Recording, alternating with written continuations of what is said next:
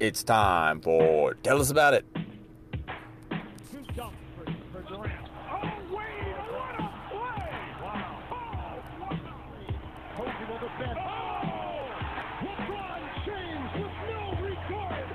Welcome to Preston's Multiple Stop Shop, where we fill you up with sports, news, and joy with sometimes technology.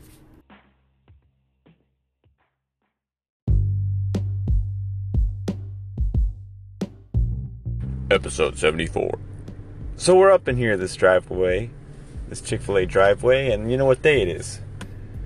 It's Saturday. Saturday's for the boys. You know what that means? It's a boy free weekend. Not a boy free weekend, a girl free weekend. Saturday's for the boys. So we'll talk about sports.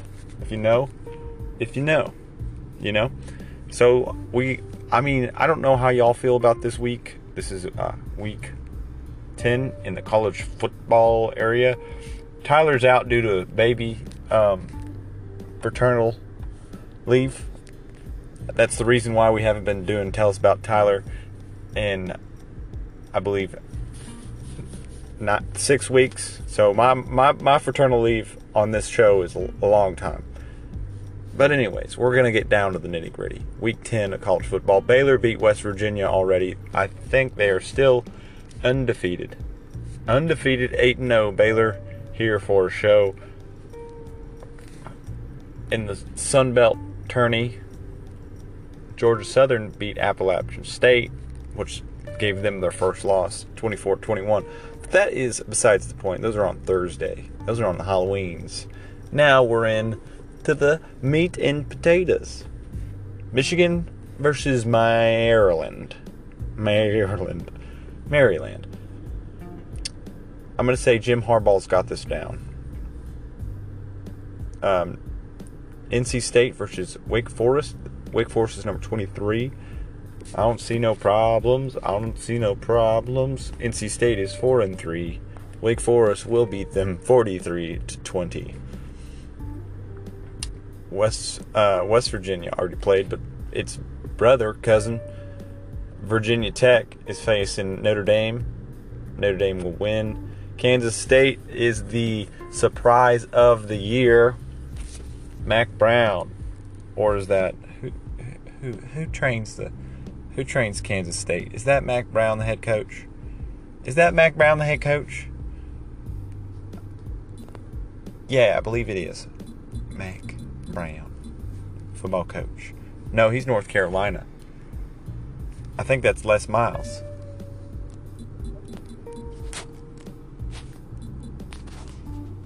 Les Miles. He is Kansas. Who in the world is key, coaching Kansas State? That's that's a good question. And that something we'll decide here in a little bit. And uh, yeah, the next game is Georgia Florida line.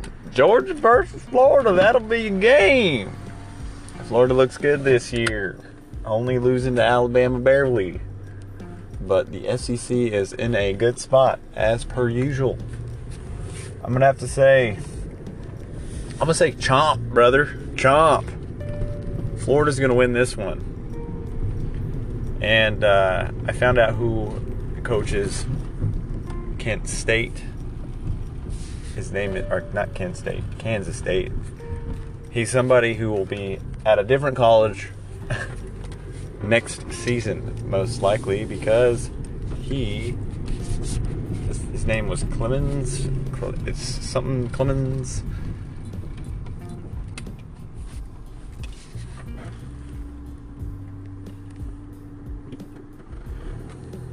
I was, uh, yeah. So I, I currently am enjoying my Chick Fil A,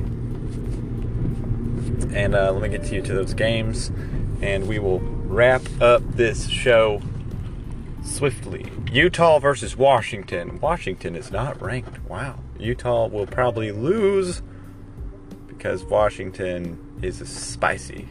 Wofford, the Bulldogs, or is it Boston Terriers? Wofford versus Clemson. Yada, yada, yada, bing! Boozle. Clemson not even ranked. Am I on the right thing? Clemson's not even ranked. what? Maybe it's just Google being Google. Anyways, um, yeah. So today, that tells about it. Without the Tyler, um, he's on, like I said, fraternal leave. He'll be back after Thanksgiving break, maybe. but we've got a it's college football day. Uh, Saturdays for the boys. Um, also, I have to mention uh, Thresher Nation. They're playing Texas College. Thresher Nation is six and two, and hey, we we will win tonight, boys, because Texas College might be mighty, but they are not have the fighty of the Thresher Nation. That's Bethel College there for you. And yep, the triple threat option will succeed one more again. Yeah, and uh, let's talk about let's talk about other things. In yeah, can't find it. There it is. That will be college football. So let me segue out to a different subject. I watched I watched ba- basketball last night. Watched James Harden and Russell Westbrook play, and as soon as I stopped watching it and came back to it, they were up by 16, and then as I'm watching, they go down, and they never never came back. So I think that was my fault, boys. My fault, Houston. Started watching, and the um, Nets started winning, and the Nets will be scary with Kevin Durant. I'm going to say that first. The Nets. Uh, I was I was I was trying to look for a team of the East, and then I wanted to. I wanted. I was like, the Nets are my boys because they have Jarrett Allen. They got Joe Harris. They got um, Levert, and he's a he's a scorer. He's pretty good. He's really good. Then all of a sudden, these superstars decided to ruin the party. They had they had D'Lo. Uh, you know, right? Why did I blank on his name? But anyways, they were looking like the scrappy underdogs who were whooping it to the boys. And so I was like, I got the Nets, right? Now I got the Nets. Well, then uh, you got to have it ruined by Kyrie Irving coming over and and KD coming over and like, what the heck? That was my scrappy underdog team. Now I got two superstars on it. I mean, that would be exciting, but it's like it kind of ruined the second bite because I like to see that little under, underdog underlined story of being like, what the, why do it? But they are scary good. When they're hitting their threes, they play like the Rockets. They're scary good. So um, look out for the Nets. I mean, even this year, I don't know. I mean, the East is free, the West is free. The Warriors are slowly dying. Um, everyone is getting hurt. So uh, I look like I'll suit up, you know, by season's end, and I'll play for the Warriors because everybody getting down in the nitty gritty, you know. Broken hand, broken ankle, broken foot, broken Achilles, broken everything. And so um, down in the nitty gritty, that's basketball. And if you keep getting injured, you'll be alright. You know, you gotta do what you gotta do. You gotta recoup, recover, recuperate. But I was thinking about football and how gladiatorial, gladiatorial it is, because it's it's really gladiatorial. So much gladiators. It's like, you know, it's basically just gladiators. They're just whooping themselves, slaving themselves over for the glory.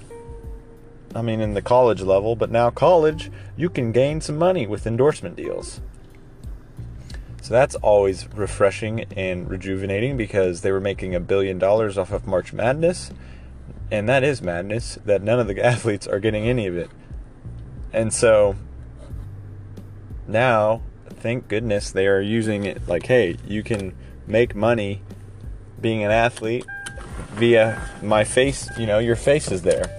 So like that's you know, use it. Be be a good marketer. People are like, "Oh, people, college kids shouldn't get played." I'm I'm saying they should. Because they're they're doing a job, man. They spent a lot of their life focusing on football, basketball, volleyball, soccer, you know, baseball. Let them get paid. I, you know, I, I stopped spending my life on baseball and look at that. Now I'm back on baseball, so it's like, oh, hey, hopefully I get paid. Um, because that's my op- education. Anyways, it's about time. It's about time they allowed letting them use their face to get money. Because if I can do it as a college student, they should be able to do it as a college student. So, the debate will continue forever and always. I hope everyone has a wonderful day. Love you, neighbor. I'll see you later. Preston's Multiple Stop Shop, where we fill you up with sports news and joy.